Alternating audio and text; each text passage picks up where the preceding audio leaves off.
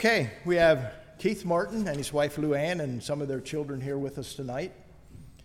Keith is going to have a children's meeting, and then after that, he's going to share on the topic outreach in the local community. So, if the children want to come up and sit in the front two benches over here, and we'll uh, turn the evening over to Keith.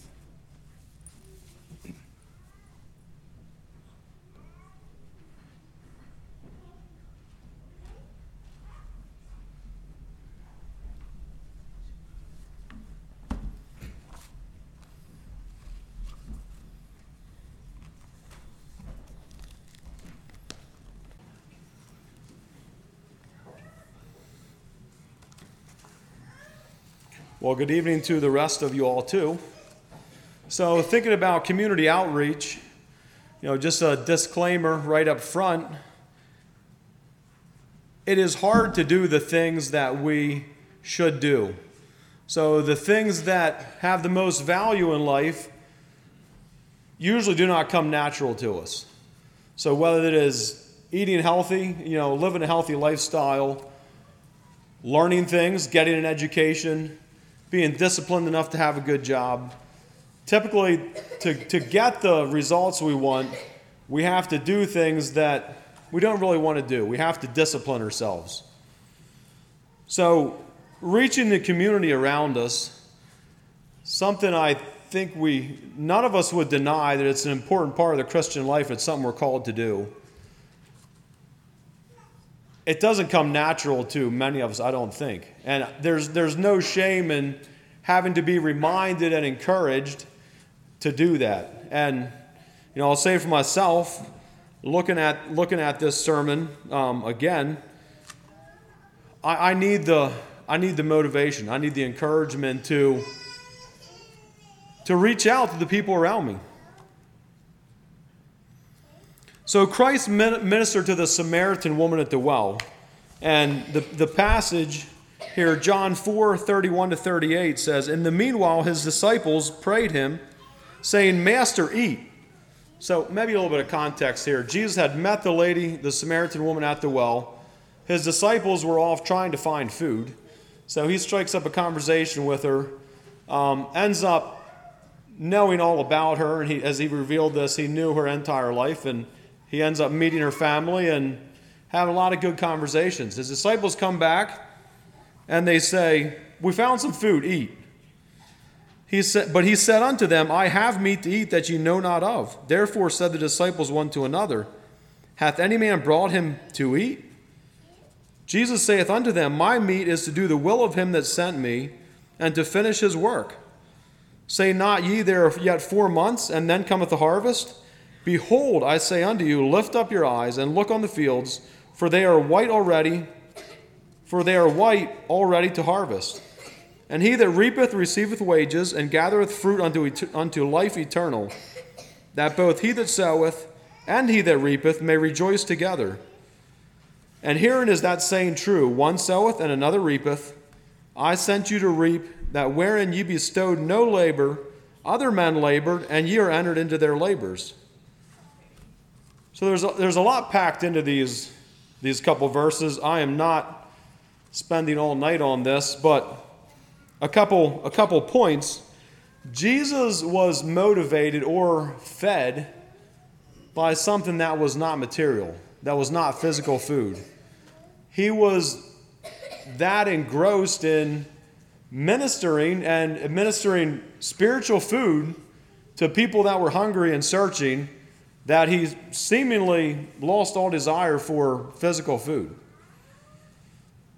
So he, he's literally not just using this as a, as a metaphor, he's literally saying, I, I don't need food, I have eaten. Um, he actually denied physical food because what he was doing took all his attention. Are, are, are you and I able to get that excited and engrossed in having conversations with people that we forget to eat. And not conversations about trucks or raising spinach or whatever. I mean, that's okay too. Do we actually care enough about people's souls and figuring out how to say something to them that will be a turning point in their life that, that we forget our carnal, material desires. So I had to think the last, I don't, I don't know how you all experienced the last three, four years. I feel our world just got put in a, a shaker, a blender, and shaken. Um, some really horrible things happened. Uh, but I do also know that there's a lot of conversations been had that would, would not have had if, if they weren't forced upon us. There has been a, a spiritual awakening. I can, I can say personally, I, I have seen the, the spiritual war kind of open to me. If your head is still in the sand, you think we're just living in a happy world where things are peaceful and everything's good. Um, I don't know. Maybe maybe you're not effective enough. Satan hasn't been bothering you. I don't know. But seems the spiritual war has just come raging to the to the surface. There's a lot, lot of things wrong with our world, and, and what what can you and I do about it? The children of God should be doing something to better our world. So what what is the answer?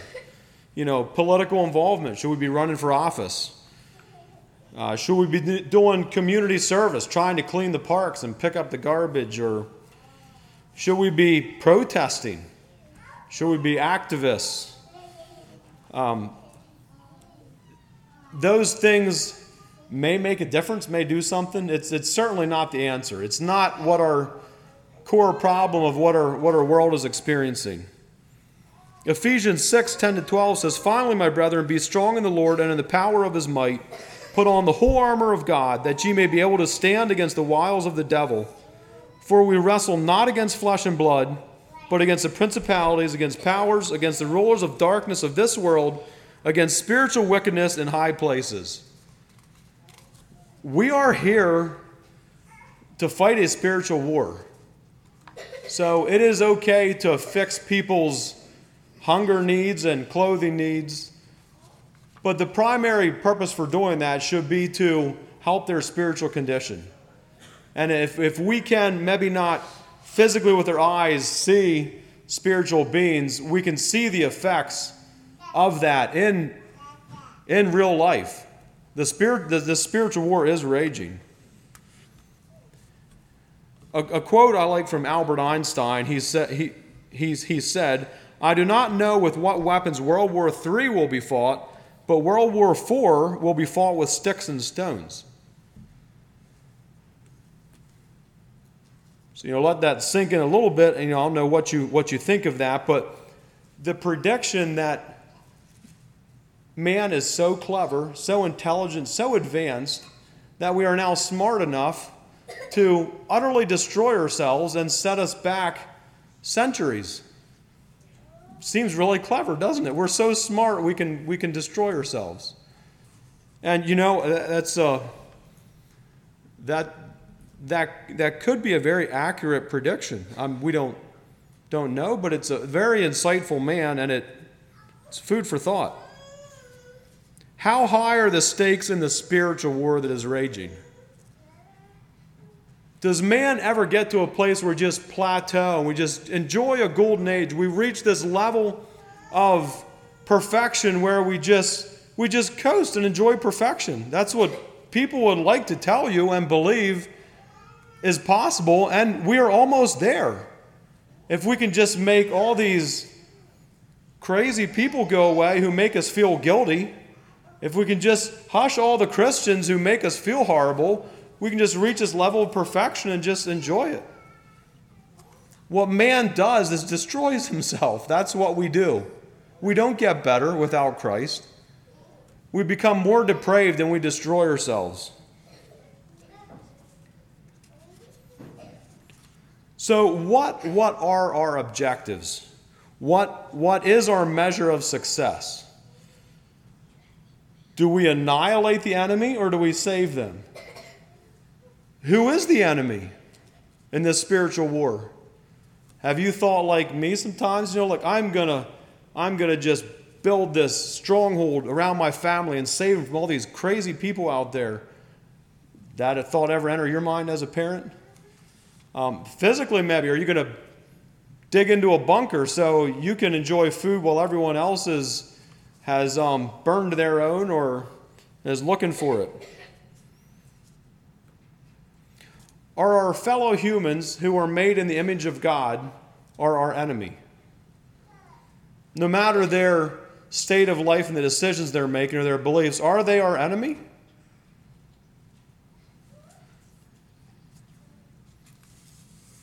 Or is Satan our enemy and it is our job to help save every living soul here on earth yet from the true enemy?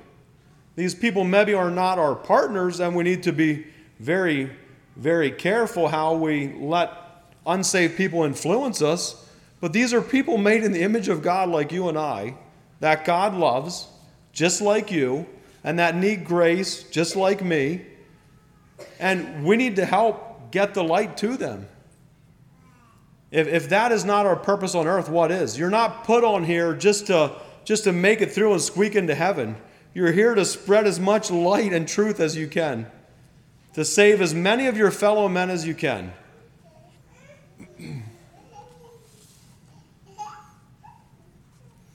I have, you know, necessity is the mother of invention. When we have to do something, we figure out a way to do it, right? Men can be very creative in, in the workforce in, in saving ourselves work. There has been amazing inventions made because this thing has to get done and I'm not strong enough to do it, so I have to figure out a way to make it happen. Um, ladies, the same thing, whether it is growing gardens or mending clothes or whatever you do, we, we figure out ways to get things done that have to be done. If people need saved, we need to figure out how to do it. We can't just convince ourselves that people don't need the truth. We need to figure out how to get the truth to people. And it's easier for me to say, well, I, God hasn't parked that straight in front of me. Um, you know, if it becomes really obvious, I'll, I'll do that. That, that is my task. It is imperative. And I feel an urgency you know, there's people been saying for a long time that the end of the world is drawing nigh. It may go another 2,000 years. I don't know. But if you look at the events in the world, particularly I'm fascinated with the Middle East and the nation of Israel and what is happening over there. It sure looks like the time clock is, is winding down to zero. That should not panic us or disturb us. That should actually comfort us. But it should panic us for the soul of our unsaved neighbor. And he could, our, our neighbor, an unsaved person, could die tomorrow in, a, in a, an accident too. Um, but the, the reaping time is, is now. God, the, the judgment is soon, so the time to harvest is now. So how, how do we go about? I have I kind of made seven points here. Um, one is who or, or what is our responsibility? What are some reasons or why do we not reach out? Why should we reach out? Some examples of people who have reached out to the people around them in the Bible. Um, some methods and ideas you're gonna have to figure most of this out yourself. I can I can give you some humble ideas, but it's probably you know a potato picker doesn't work to pick peaches. So you're, you're gonna have to you're gonna have to figure stuff out yourself.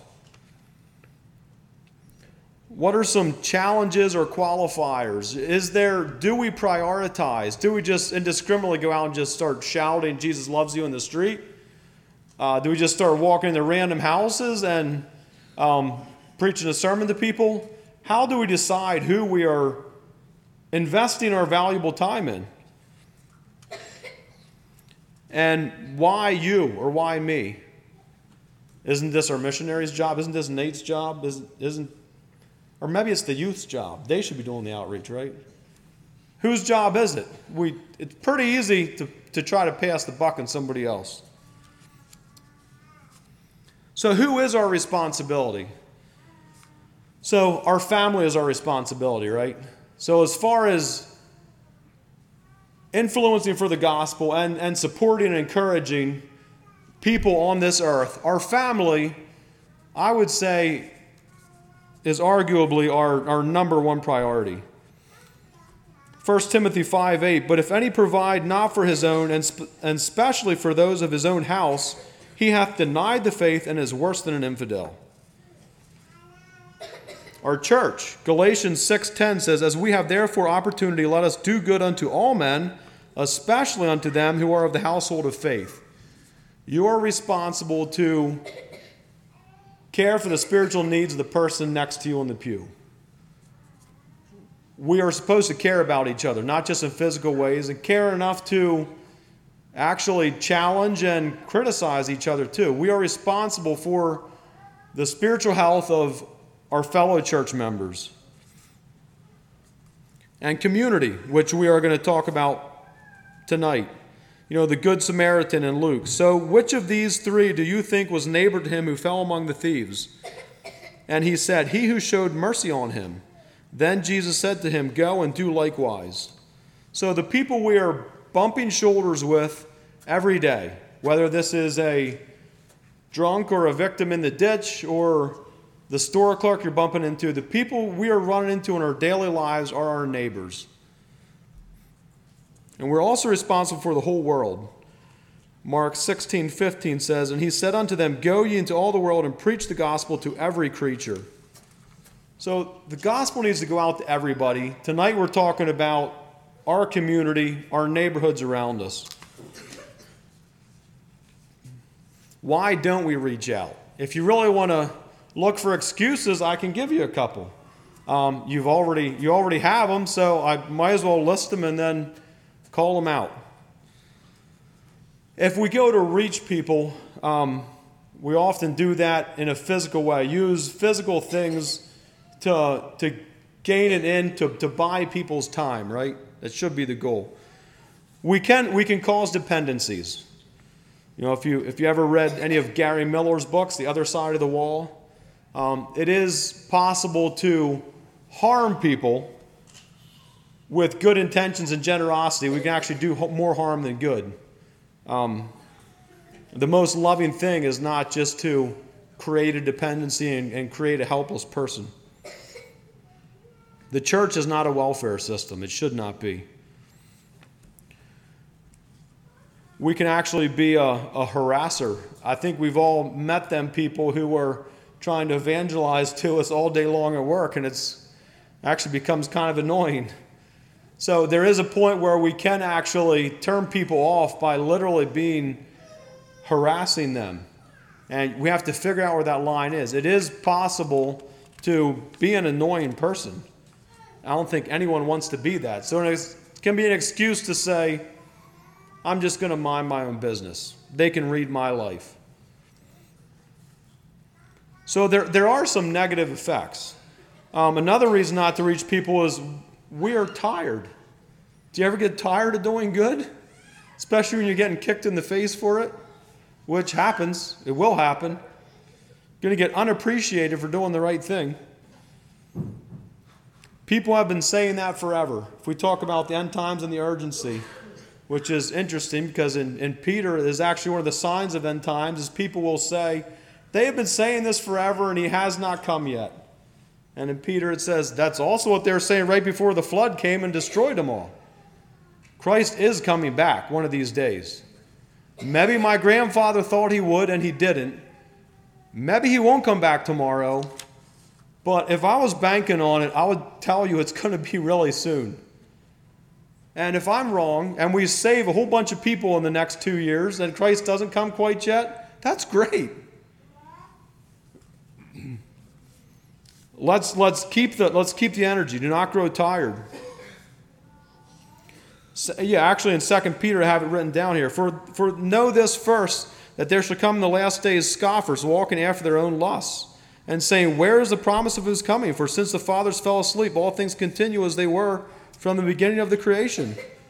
For this they willingly are ignorant of, that by the word of God the heavens were of old, and the earth standing out of the waters and in the water, whereby the world that then was, being overflowed with water, perished.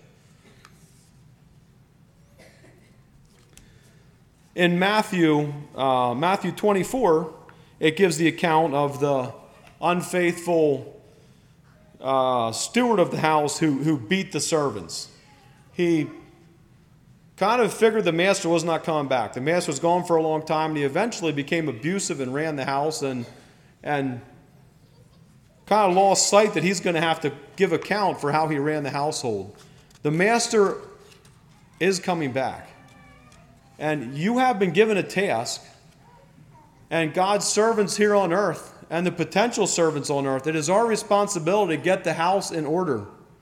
It's not just your ministry's responsibility, it's not your parents, it's not just the youth. It is everyone's responsibility to get this house in order. When Christ comes back, we want him taking as many people with him as he can.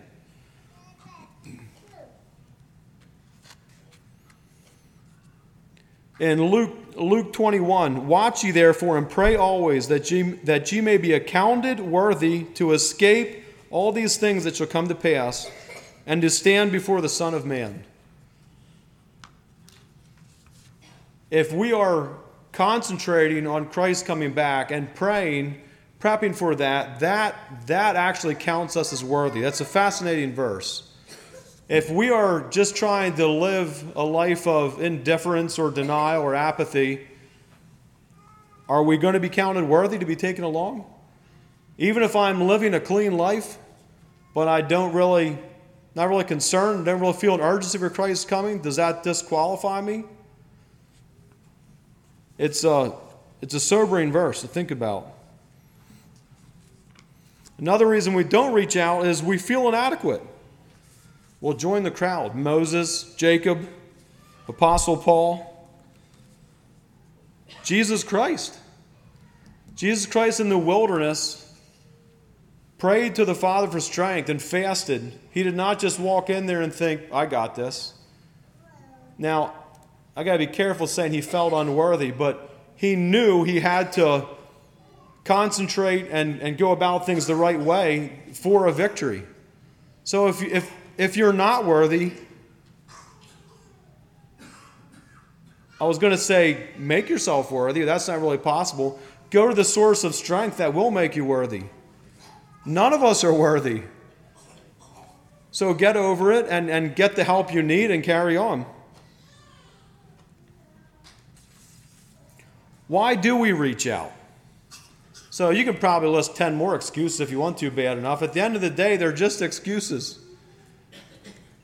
So why should we reach out? So the first one, who, who thinks the world is a mess? Anybody thinks the world is a mess?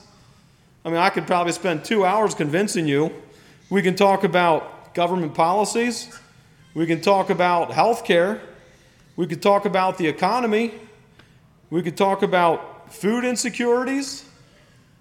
And it doesn't look like you have too many of them right. The gardens look pretty good around here.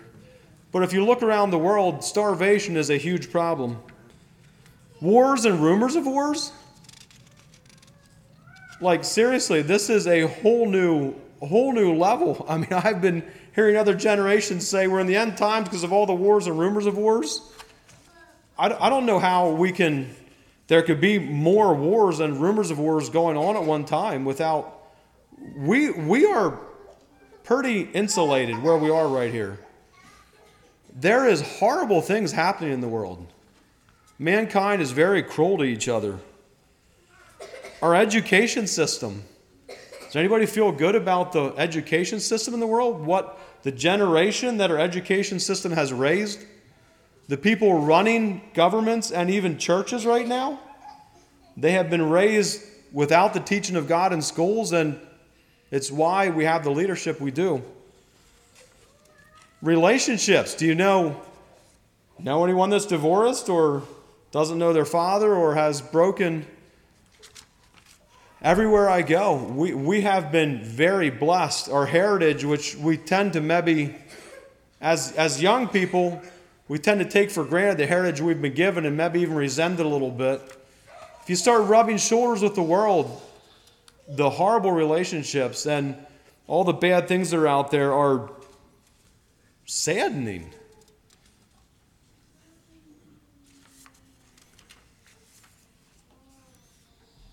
does the world need a little bit of help? Or you think they're going to figure it out themselves? All the things they're trying to implement as solutions just keep digging the hole deeper. So if a child doesn't feel secure in their own self, you now let them decide to change their gender and give them the drugs to destroy their body. The, the depravity that's happening, the world is, I think, truly trying to find some answers, um, but they are clearly not finding it. So the world needs help. And another, another reason why we need to reach out is we have a lot to offer. Do you have anything to offer the world around you? Do you think you have anything to offer? So we have food and clothes and shelter. We actually have a lot of material things that a lot of people in the world do not have. We actually have material things that we can share. you know, as you have done unto the least of these. So, Matthew 25, there's actually verses 31 to 46. It's actually a, a fascinating scripture there, too. He, he, the, the parable of, of those who have done things in Christ's name, um, and then he says he did not know them. As you, you did not feed the poor, you did not clothe the needy, you did not visit those in prison. Um, and they said, Well, when do we do this? He said, As you did it not unto the least of these my brethren, ye have done it not unto me. And then the vice versa to those who did care for the least of these my brethren. It's actually a fascinating study. The least of these, my brethren, is he talking about the Jewish people? I think this also means the least of those in the communities around us, too. But if you look how nations and people treated the Jewish people over history, it did not end well for people that mistreated God's people.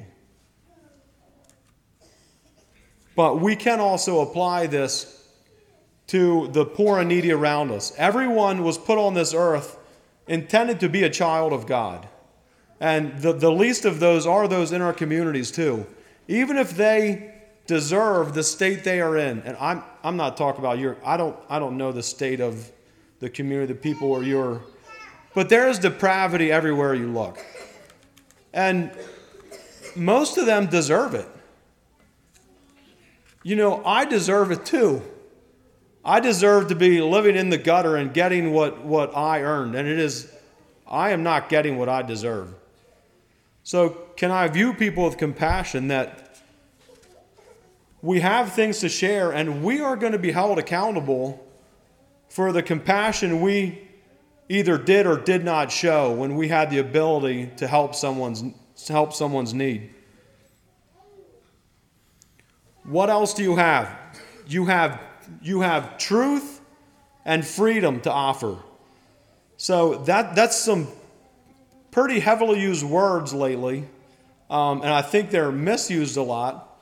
But you have the truth and true freedom to offer to people. John 8, 31 to 36. Then said Jesus to those Jews which believed on him, If you continue in my word, then are ye my disciples indeed, and ye shall know the truth, and the truth shall make you free. They answered him, We be Abraham's seed, and were never in bondage to any man. How sayest thou, Ye shall be made free? Jesus answered them, Verily, verily, I say unto you, Whosoever committeth sin is the servant of sin, and the servant abideth not in the house forever, but the Son abideth forever. And if the Son therefore shall make you free, ye shall be free indeed. If you look at the early church, they did not enjoy the freedom that's talked about in the world. Um, they were bound and persecuted and, and martyred. But they enjoyed true freedom, right? So that's the freedom we have to offer to the world, and it, it transcends physical freedom.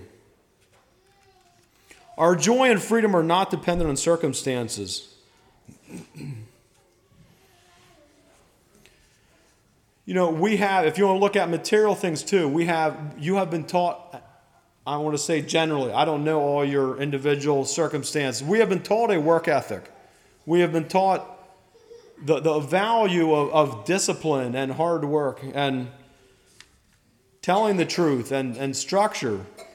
And, and we reap the rewards of that. That's things we can share with other people. You know, understanding. Did you ever, if you want to fix a problem, if you want to fix a broke down bus, the first thing you have to do is diagnose it, right? So, mothers, you have children. If you have an infant, I always hated when infants got sick because they can't tell you what's wrong. So, the first thing you have to do is diagnose the problem, right? Now, if it's your if it's a bus or a lawnmower or a car, sometimes it's just pretty tempting just to drive the thing into a landfill because, quite frankly, I don't feel like figuring it out. And if I do figure it out, it's probably too depressing to fix anyway. If it's a child, that's different. Hopefully, we never feel like that about our child. We have to figure out how to fix it, but we don't know how to diagnose it. That's kind of the, a big hurdle. Saving the lost, you have already diagnosed the problem. If they tell you they feel fine and they have no need and they are perfectly at peace, they're lying to you. And you know that. We are all humans, and if we do not have Christ in our hearts, we do not have peace. You don't have to spend one minute trying to figure that out. This person is not happy. This person is not content. They are not enjoying a gay lifestyle. They might be enjoying some of the, the things, they do not have peace and joy. You don't have to spend, have to spend any time debating that. I, I tell my teenage children, um, you might as well not try to pull things on me because I have been 16 and 18 and 20. You have not been 46. I know what the inside of your brain looks like. You do not know what mine does. You have been lost. The person you're witnessing to may not have, probably was not saved already. You know how they feel. You just need to convince them that it is worth taking the step to how you feel. That, that's a huge leg up. We have a huge advantage in, in trying to reach people. Tough love, you know, truth with love, not sympathy with soft comfort or encouragement. You know, there's a, there's a phrase I had heard that love without truth is not true love, and truth without love is not truth. I agree with the first part, and I don't agree with the second part. Truth is truth. Now, truth administered without love can be damaging and can be hard on people. It is still truth. Love without truth is not true love. If you love someone and enough that you think you want to lie to them and convince them they're okay as they're going to hell, you do not truly love them. You just don't have enough of spine to tell them the truth. So love them enough to tell them the truth. But do it in a loving way when you can. Another reason we reach out is time is running out. I've I, I think I hit that point pretty hard already. Do we have a sense of urgency? Another reason is quite simply, it is commanded. You are told to reach your community. It's a direct command from a God. It applies to every, every person on earth. If you are a child of His, claim to be a child of His, you are commanded to reach those around you. Another reason it benefits you. Actually, taking the time to recognize needs of people around you and, and, care, and care about people and reach out to people is a benefit to you. How many depressed people do you know who are busy helping others? Think about the people in your life who are out actually doing things when there is, I don't know what you do. If you have cottage meetings, if you do community cleanup if you do any. The people that are going taking meals every time there's an opportunity. Someone has financial hardship. The, the first people who are there to recognize that and come meet your need. I'm guessing every one of you has had a hard time in your life, and there was some somebody there who actually recognized and showed up when they weren't asked and offered some kind of help. How many times were them people grouchy, mean spirited people? I, it tends to be my experience that the people who are the most grouchy and miserable are the ones that are serving themselves. And that, that's me some days. When I'm feeling the most grouchy and miserable is when I'm trying to get, make my life nice. When I'm helping other people, that's when life feels really good.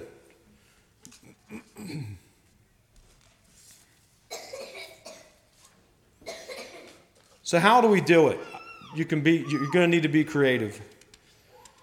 You know, one thing we, we tried at Calvary and it worked, and I think it needs jump started again, but if you say we're going to raise an offering for community outreach, who is who wouldn't throw a couple dollars in the plate for that? That's that's a really worthy cause. It's not it's pretty easy sell to raise an offering, raise some funds for community outreach, right? Mean, I think that's pretty across the board. You may not give like your entire paycheck, but you're going to say that's a worthy cause and you're going to give to it. And then what the deacon does and says, Wow, you've gave so much money, I can't possibly figure out a way to disperse all this money, and I don't know enough of people. You're going to have to help me identify some needs here. And then you say, Well, that's a very worthy cause, but you know him better than me, so I'm going to give you a couple dollars. Why don't you go give that to your neighbor? I don't know if that's a bait and switch or not, but I tend to kind of be hesitant just to go walk over to my neighbor and say, "Hey, you look more needy than me. I'm more responsible than you and I have a I've done a better job, you know, planning my house maintenance of my car, but you clearly haven't, so could I help you?" I mean, do we not feel like does that not kind of how we feel sometimes when we see a need and we like to help but we don't know how to do it? It's a lot easier to say, "Hey, my church is just looking for ways to help the community." Um, we know people are in hard times and no fault of theirs. We would love to fill your propane tank or give you a gift card for a store. Would you, would you let us do that? It's just a little less personally offensive. And it, it, it works really well. Now, the potential problem is that deacon does end up, can end up getting stuck with, with a lot of projects that he can't all get around to. And we do have to coax each other to get out of our comfort zone and go smile at someone look in the eyes and offer them help. It's really not that horrible thing to do to offer someone help. But it is it's it's it is hard even for me and I kind of like people. You can do work projects, you know, go I don't I have no idea what you guys do. It's springtime. It's maybe getting a little late spring, but just go ask, just go drive around, look that people have weeds in their flower beds, and ask if you can come over Wednesday night with 10 people and weed their flower beds and mulch their flower bed.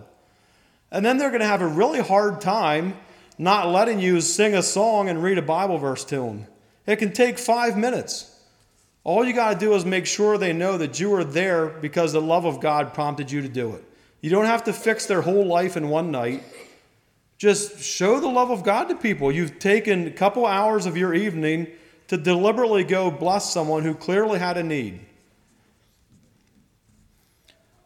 Buy gift cards and go, go hand them out. Um, most of us probably know a neighbor who has a bit of a struggle. Um, so, whether it's food or clothing, go buy an appropriate gift card and ask them if, if you can give it to them pay their utilities. Meals. You can do meals all kinds of ways. Plan a meal in the church, invite the community in. Sometimes it works, sometimes it don't. Plan a meal in your backyard, invite your neighbors. Do a block party. Um, go buy a Thanksgiving turkey and offer it to your neighbor. Maybe they don't know how to make it. You can actually start businesses, you know, babysitting, cleaning, property maintenance, shovel snow, daycares, after school programs. It's because you actually do it for a day job, it doesn't mean it's, it's not a ministry. Find a way to talk to the people around you and actually, let's say, maybe create or build your reputation or create a relation or build a relationship. We don't have to be best friends with people, but deliberately look for ways to interact with people. What did Jesus do? He walked around rubbing with shoulders with everybody he could, right? Joseph. You look at Joseph, everywhere he went, he was making friends and actually actually almost created dependencies. He was the most trustworthy people, most trustworthy person everyone knew everywhere he went, whether it was in the prison or the king's court or in Potiphar's house. Everywhere he went, he connected with people and, and drew people to him.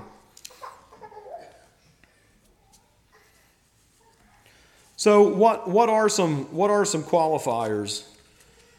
Um, I just have the truly needy, and this this may sound cruel, but in 1 Timothy 5, 3 to 15, it talks about widows. And there actually is parameters for helping the needy, specifically widows in that verse. Who doesn't want to just help someone who has lost a husband? Um, but it is possible to do more harm than good. We are most blessed. The, the giver is more, more blessed than the receiver. So if we give more care than a person needs, we actually deny them the, the ability to, to give and to serve. So we, we, do, we do need to be careful. We need, need to be intentional. We don't just go dumping help on everyone we can. I guess, you know, my thought is we actually use the, the material, whether it is your services, doing yard work, or giving food, we use that as a, and, and in. So, as, as an opener, as a reason to start a relationship and to talk to people. I have allow opportunity to witness or bless spiritually.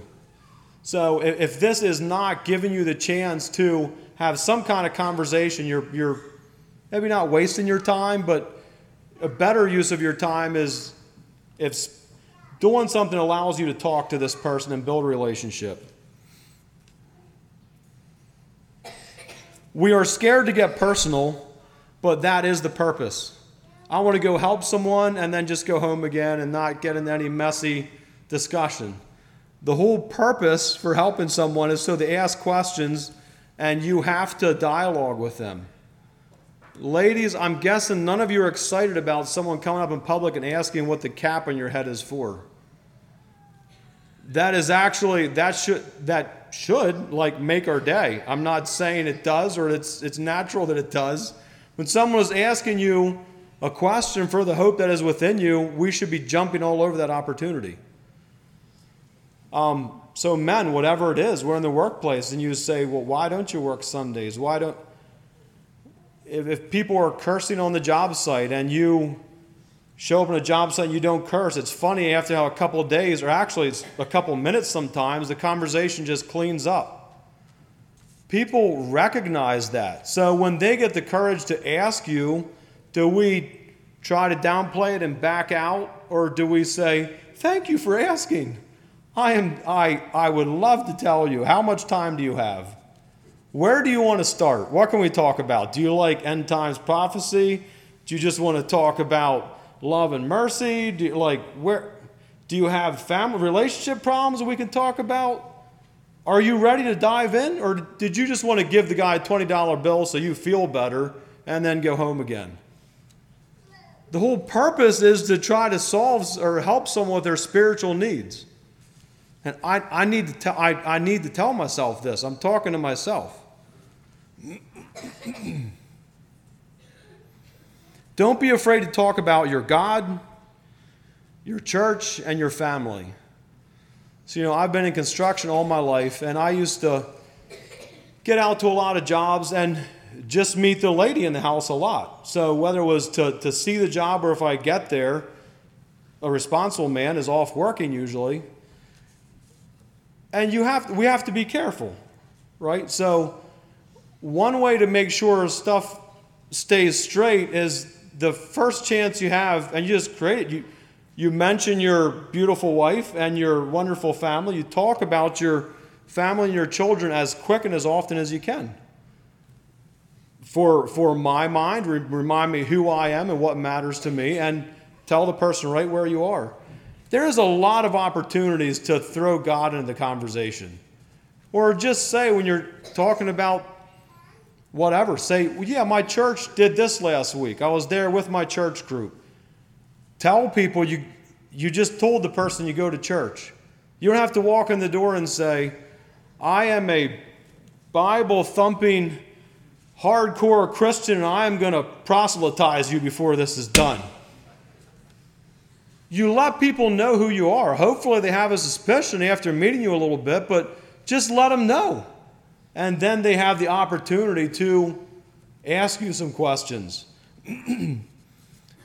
if you're on a job to do work, you're supposed to be doing work. That's what you're getting paid for. Um, but give people the opportunity to, to ask you more important things. So why why you? Why me? Why why can't why can't the men just take care of this, right? Like your job is to feed and clothe your man, right? And he can go do the witnessing. Or you guys are out actually earning the paycheck. I mean, they're the ones who make the pies. They can surely walk over to the neighbor and offer the pie, right? And then with their sweet, beautiful self, just say, I have such a nice life and such a loving God. Don't you want to know more about him? And they could even offer to come over and talk to you, the husband. You would probably appreciate that, right? We could always pass this on somebody else. So, why specifically you. Why is, why is this your responsibility? So, Esther, we're familiar with the story of Esther, right? For if thou altogether holdest thy peace at this time, Mordecai is telling her, then shall their enlargement and deliverance arise to the Jews from another place. But thou and thy father's house shall be destroyed. And who knoweth whether thou art come to the kingdom for such a time as this? Did it ever occur to me that I am privileged to be a child of God? I have the best news ever given to men, and I, and I have been tasked with sharing it. If you had the cure for cancer and you were asked to go deliver this to John Hopkins, or, I mean, would, would I be dragging my feet? If I invented a new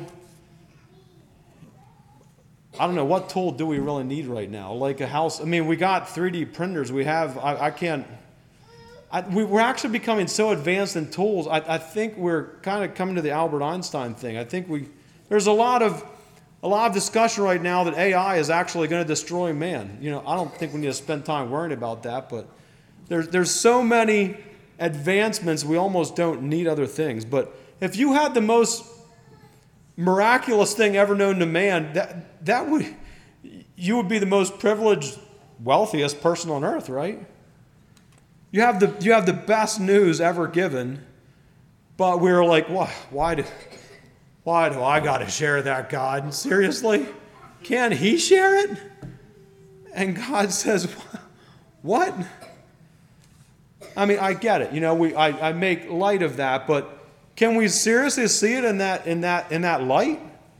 You have the opportunity to save someone's soul or to give them, give them the truth that will save their soul, and we hesitate. Esther felt that way. Esther said, Why? Why? Okay, Mordecai, what? I mean, just because I'm the queen, that actually means I'm the most volatile. Like, do you remember what happened to the last queen? Like, this doesn't like, maybe I just continue quietly influencing him. So the stakes were not just, you have an amazing opportunity. You have the opportunity to be a, a soldier or a worker in the vineyard, however you want to quote it, for the sovereign, almighty God of the universe. Like, we should be excited about that. I, I think we are. I pray you all are. Are, are we being excited about who we are? Why are we tempted to like put our heads down? 1 Corinthians 6 talks about do you not know that you will judge angels? Do you not, not know that you will judge the world?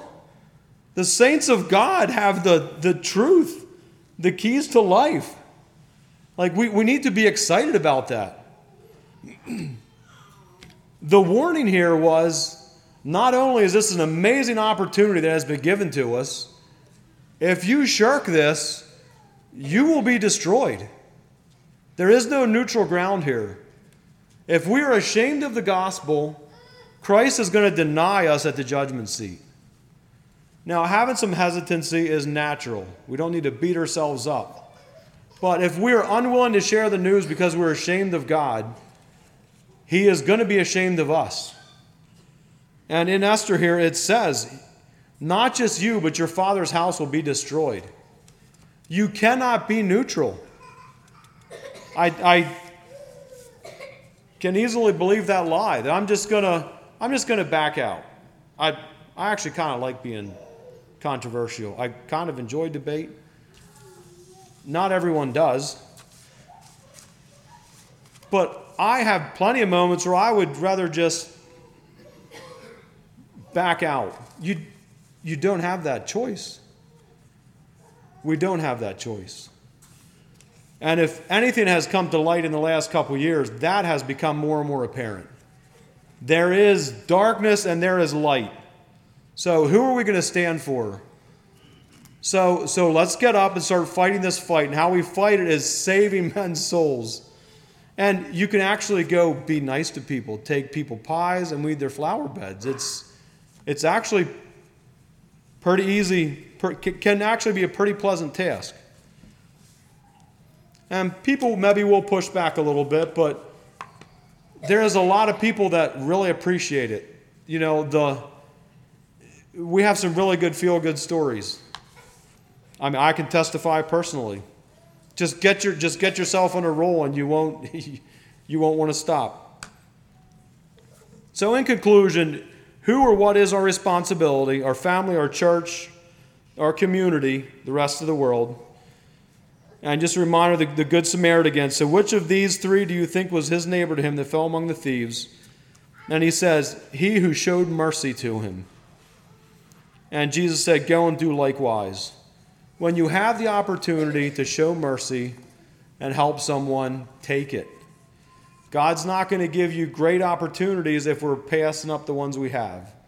We start taking them opportunities and using our talents, God's going to take the talents from the guy who is passing up and, and give it to the one who is using it. Don't be the one who is getting your talents taken. Be the one who is be doing as much as you can with them. And why do we reach out? The world is a mess. You have a lot to offer. You have the answers of life. Time is running out. It is commanded, and it will benefit you. You will have your most fulfilled, enjoyable life if you are serving God as He asks you. And the, one of the most fundamental things is spreading the gospel to your, your fellow man. You, you do that, and you will, you will enjoy the best life. Let's pray. I don't know if you let's let's kneel for prayer if you're able.